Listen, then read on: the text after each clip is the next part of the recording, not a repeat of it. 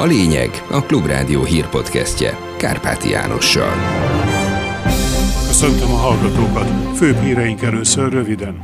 Az uniós jogállamisági feltételek több mint felét nem teljesítette a kormány, állítják közös közleményükben magyarországi NGO-k. A Transparency International szerint nem lehet azt mondani, hogy lennének területek, amiket teljes mértékben figyelmen kívül hagyott a kormány, de átütő eredmény nincs. Mindenbe egy kicsit belekap a kormány, de az átütő korrupciós sikert hozó eredmények azok még váratnak magukra.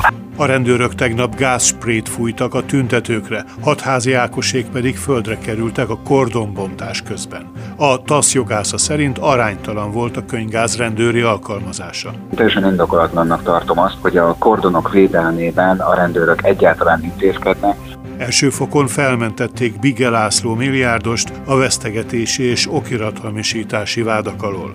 Nyugat felől csökken a felhőzet.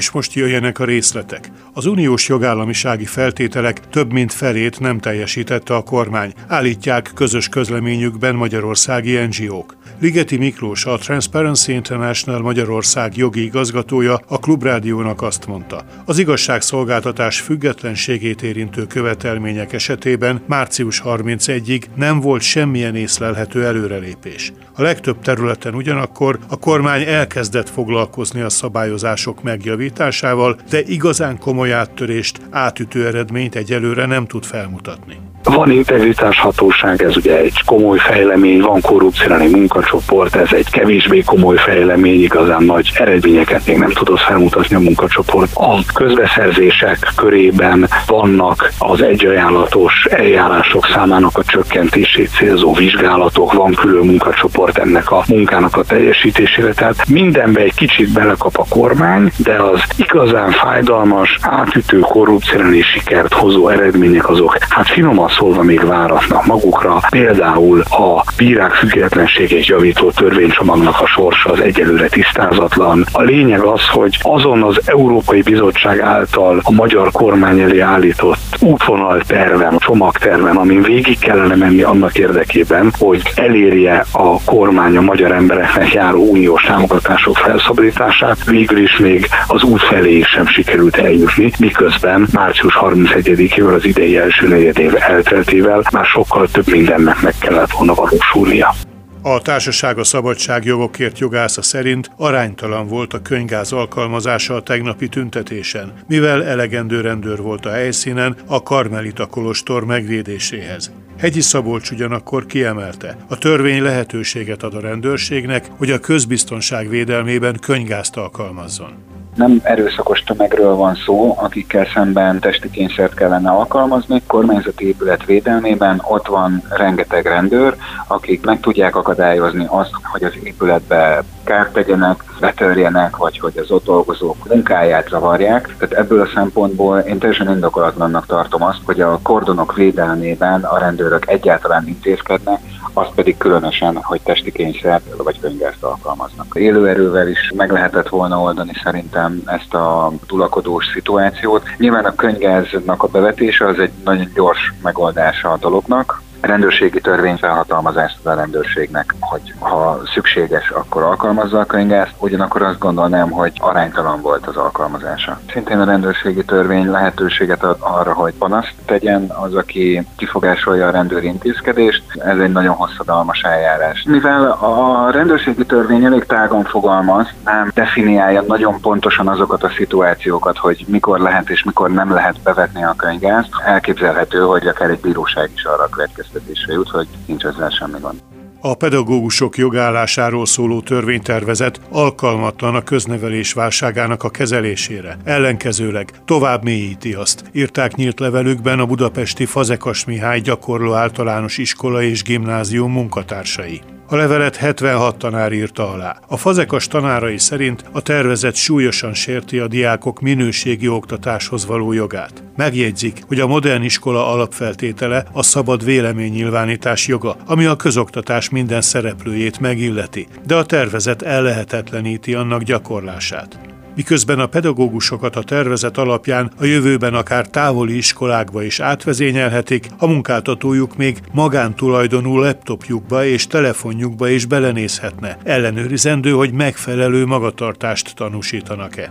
A fazekas oktatóihoz hasonlóan három másik budapesti elit gimnázium, az Ötvös József, a Trefort és a Radnóti, illetve hozzájuk csatlakozva a Miskolci Herman Otto gimnázium összesen 55 tanára szintén nyílt levélben tiltakozott. Szerintük a bevezetés előtt álló változások nem szolgálják sem a diákok, sem a most vagy a jövőben a közoktatásban dolgozók érdekeit, nem vezetnek az oktatás színvonalának emelkedéséhez. Mint írják, a törvény több elemét a kritikát megfogalmazó pedagógusok elleni fellépésként lehet csak értelmezni, ezért követelik a visszavonását.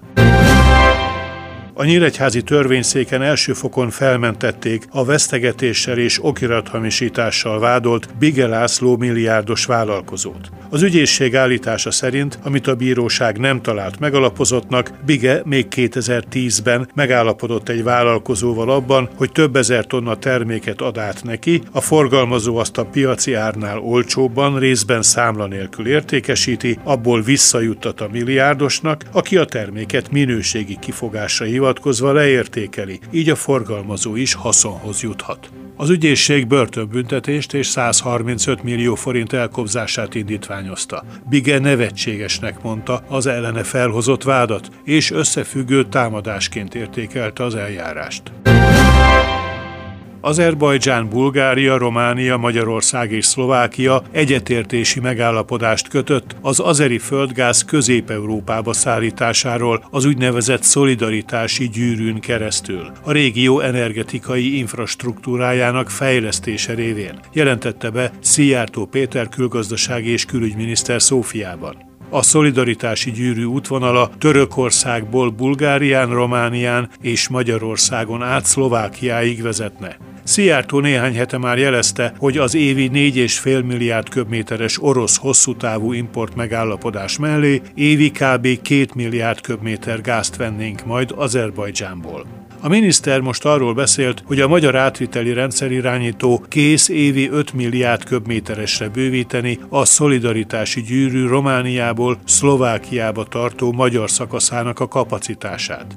Szijjártó hangsúlyozta, hogy a közép- és délkelet-európai infrastruktúra fejlesztése egyrésztről az érintett országok házi feladata a beruházások előkészítése és megszervezése terén. Másrésztről viszont az Európai Uniónak is szerepet kell játszania a finanszírozásban. Az újabb energiaforrások bevonása valódi európai ügy, ezért ez európai kötelezettség állította.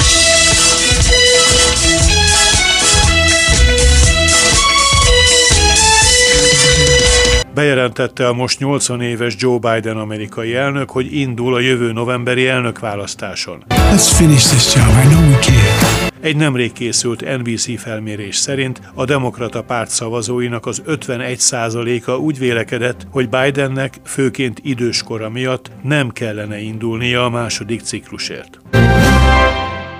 Sajtótájékoztatón ismertették Ferenc pápa magyarországi látogatásának részleteit. Az egyházfő péntektől vasárnapig lesz Budapesten. Találkozik Orbán Viktorral és Novák Katalinnal. Ellátogat a Pap László sportarénába. Az esemény sor csúcspontja a vasárnapi Szent Mise lesz a Kossuth téren, ahol lezárják a metró megállót, a térre pedig tilos lesz bevinni szeszes italt, üvegkulacsot, drónt, kerékpárt, rollert, illetve állatokat, valamint minden olyan jelképet, transzparenst molinót, ami a rendezvény szellemiségével összeegyeztethetetlen. Hajdú János a TEK vezetője felhívta a figyelmet arra, a lezárandó területeken hagyott autókat elszállítják.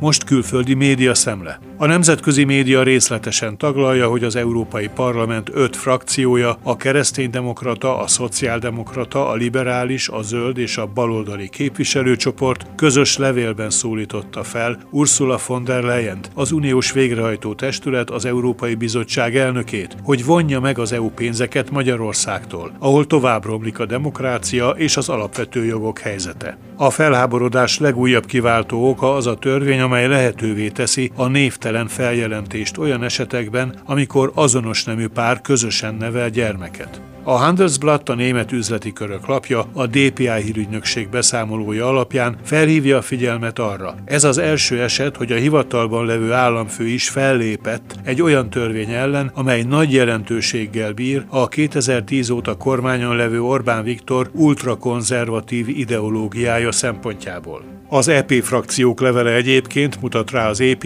nem csupán az LMBTI emberek, hanem a tanárok méltóságának és alapvető jogainak a sérelmét is szóvá teszi. Az amerikai hírügynökség kitér arra, hogy Varga Judit igazságügyi miniszter tegnap megbeszélést folytatott ugyan Didier Renders uniós igazságügyi biztossal, de az eszmecsere nagyobb áttörés nélkül zárult miközben Magyarország az EU szankciók következményeitől szenved, Orbán Viktor miniszterelnök szülőfalujának a kisvonata az eltűnt uniós pénzek szimbólumává emelkedett. Ez már a Frankfurter Rundschau helyszíni riportjában olvasható. Az írás megszólaltatja hatházi Ákos független parlamenti képviselőt, aki szerint olyan gond nincs, hogy korrupciós eseteket találjanak, viszont nehezen tudják eljuttatni megállapításaikat a nyilvánossághoz. Hatházi szerint Orbánnak épp úgy szüksége van az EU támogatásokra, mint Vladimir Putyinnak az olajbevételekre. Az EU által elvárt reformokat azonban ma még alig érezni, ezért a magyar képviselő szerint helytelen lenne, ha Brüsszel beadná a derekát.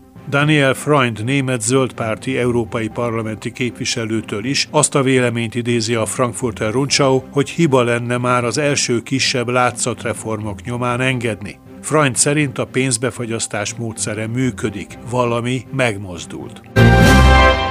Végül a várható időjárásról. Nyugat felől csökken a felhőzet, de keleten még több felé várható eső. Szerdán alapvetően napos, gomoly felhős idő lesz, de a keleti tájakon helyenként jobban összeállhatnak a felhők. A legalacsonyabb éjszakai hőmérséklet 3 és 8, a legmagasabb nappali hőmérséklet szerdán 13 és 17 fok között alakul. Budapesten 15 fok várható. Kárpáti Jánost hallották. Köszönöm a figyelmüket. Ez volt a lényeg. A Klubrádió hírpodcastjét hallották.